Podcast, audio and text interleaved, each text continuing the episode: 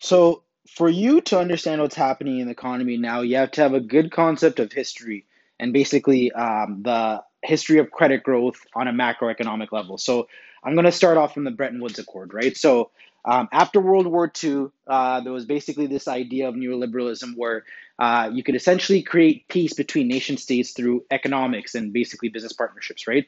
So the idea basically was through the expansion of globalized business and business partnerships and trade, there would actually be an easier way to essentially create, uh, you know, more coalescence and peace between governments, right? So Um, one of the first steps in doing that was essentially the Bretton Woods Accord, right? So the purpose of the Bretton Woods Accord essentially was to begin the recovery after World War Two.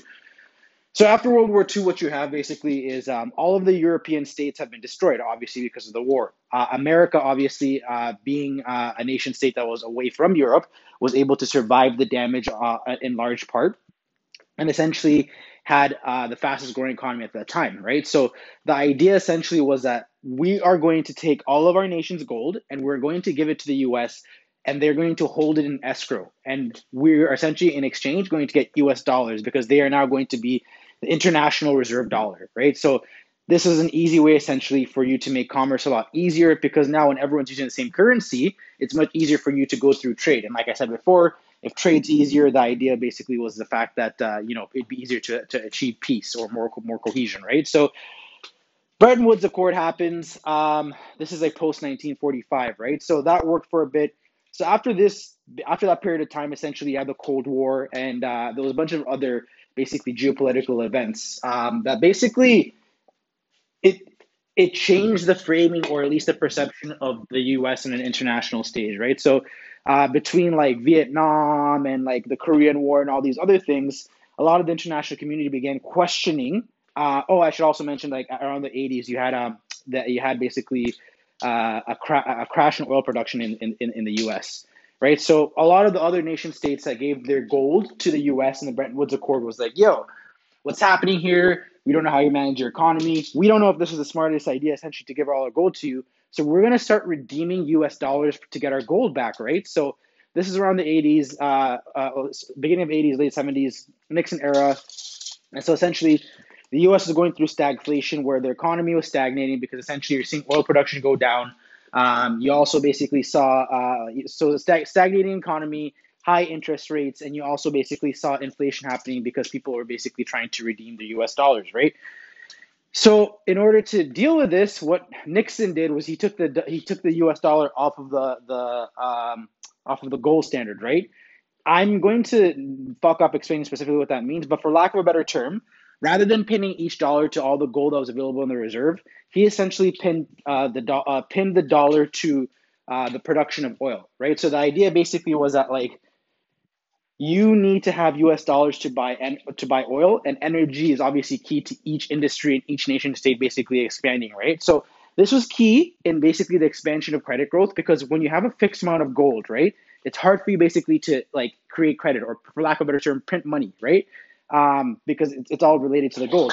However, now when you basically pin it to take it off from pinning it to gold and pin it onto oil production, you're basically able to print as much dollars as there is demand for oil. Does that make sense? Right? So oil production obviously was was at a high around then. Uh, nation states were looking to build. You need to purchase oil obviously to expand manufacturing, everything to, to that extent. So as long as nation states were developing and growing, there was always a demand for, for uh, U S dollars. And this is why the U S has, like the U S dollar has that power, right? Because as long as the energy market exists, as long as you need to like ha- need to get oil, you're going to need U S dollars, right? So because they, you're going to have a demand for U S dollars, they can print as much as they want because it's always going to be the demand. That's the idea of it, right? So um, yeah, uh, the, the unfortunate part of that is that like e- economics still comes down to game theory and there has to be some rationalization of how, how things are going, right? So basically, um, the the the ex- this this expansion of credit or the ability for like the U S and, and institutions in the U S to essentially print money and offer credit to uh, became, I don't want to say weaponized, but it basically became like a very useful tool for uh, U S di- diplomacy, right? So you had basically uh, paragovernmental um, agencies like the I M F, who essentially were able to issue uh, U S, were basically able to issue credit to third world countries as debt, but it showed up as a positive on on, on like basically like like U S institutions' books, right? So let me slow down a second to that, right? Right. So you get onto the oil standard. It allows you to expand credit growth. And now you, you can essentially, uh, at your own will, decide to basically print dollars and issue credit, right? Um, then this is done through basically the manipulation of interest rates and essentially working with uh, the, the, the mint at the Federal Reserve or whichever your respective central bank is to essentially obviously print the currency itself, possibly even have a scenario where you have a system where you're buying back your own uh, national bonds, right? Buying back debt, so like an asset buyback program, right? Um, essentially to offer that money to the government for them to go into spending. So this was a pretty useful tool. The unfortunate part about that, right, is that you had an expansion of debt, like a further, further, further expansion of debt.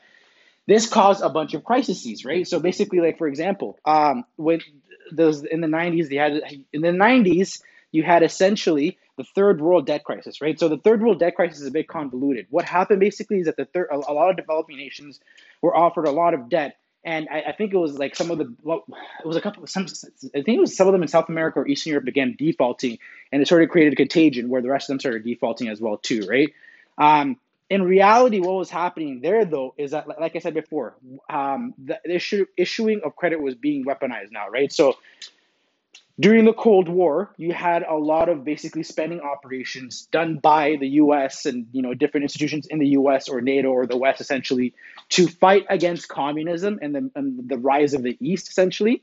And what they would do is that they would go incentivize a politician somewhere in the, in the third world by supplying them a large amount of credit to facilitate, you know, them being popular within their nation, being able to win an election, and therefore being able to form a government that would be supported or at least that would be supporting or at least be backed by a Western entity, right? So all of that stuff was backed by this whole idea of credit growth, credit expansion, being able to actually weaponize the use of that credit growth, right? So that process was overutilized in the nineties, right? To basically make sure that a lot of countries in the third world ended up being democratic or more liberal rather than moving more so to the whole communist scheme of things, right? That basically caused the nineteen nineties debt crisis because basically what happened was that the West was issuing a whole bunch of credit to these countries, and they knew that they wouldn't able, they would not be able to pay it back. The value of basically issuing the credit was to be able to actually get the support of, of, of the country and be able to have like resource relationships and whatnot with them, right? And more so than that, also just sort of win the Cold War. So that's literally how the Cold War was won, right? Um, so yeah, so, so the, the, the nineties, the, the nineties debt crisis happens. That caused basically like the oh one crash um, in, in markets, right? And then what you have from that process, right, is the continuous modification of, of you know, uh, modern the continuous modification of how central banks sort of operate, especially in their uh, issuance of of, of of so basically like ever so so after the nineties debt crisis, right? And after basically uh, uh, the oh one uh, market crash, uh, you basically have uh, you know an incentive or basically an understanding that central banks can essentially manipulate interest rates and create asset buyback programs to essentially uh, you know moderate the state of econ- economics, something that was not you know prevalent in history, right? So this becomes more important in the oh seven crash because basically, although they call it the financial crash of oh seven and oh nine in the U S, really what it was, was, was it was a crash of collateralized debt.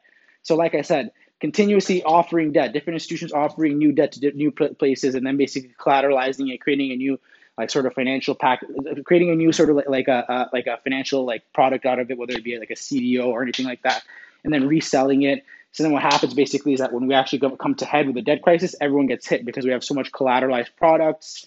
And that's really what happened in oh seven to oh nine. So again, what happened there was that we didn't actually fix the problem, specifically in the U S, not other central banks. This is when they really got into the process of really expanding asset buyback programs and diminishing interest rates. This is oh seven, oh nine. So the idea basically was that we're going to do this uh, emergency move globally. A lot of central banks are going to do this to provide liquidity to the market so we can have a recovery, right? So the recovery never happened, right? So oh seven, oh nine, we started we started doing all these asset buyback programs, right? Um, the recovery never never happens at all. In fact, twenty twelve, twenty thirteen, we go through another crash, causing us to fucking like create even larger asset buyback programs uh, by the central banks, right? So this is basically what's happening right now. Institutions on a large level are extremely debt laden, right? And every time there's a crisis, it basically creates a scenario where there's an opportunity for institutions to paper over this credit, this expanded credit and debt, and continue the process. So in my opinion, that's what's happening right now. You take any crisis possible and you milk the shit out of it, right? Because that now essentially allows you to create policies that basically fix issues that you have been like dealing with that were created since like the fucking nineteen forties, right? And I think that's what's happening now. Many institutions is incredi- many institutions is incredibly indebted. They need to find a way to continue this structure. And the best way to do it is to essentially make sure that central banks can paper over losses, right? So the further you push like like like uh, like a panic, right, the more incentive you have to maintain your business operations, right? So I, I think that's what's happening right now. Just my opinion. Another fucking rant. Um, do with it what you will. Uh, yeah. And I am out.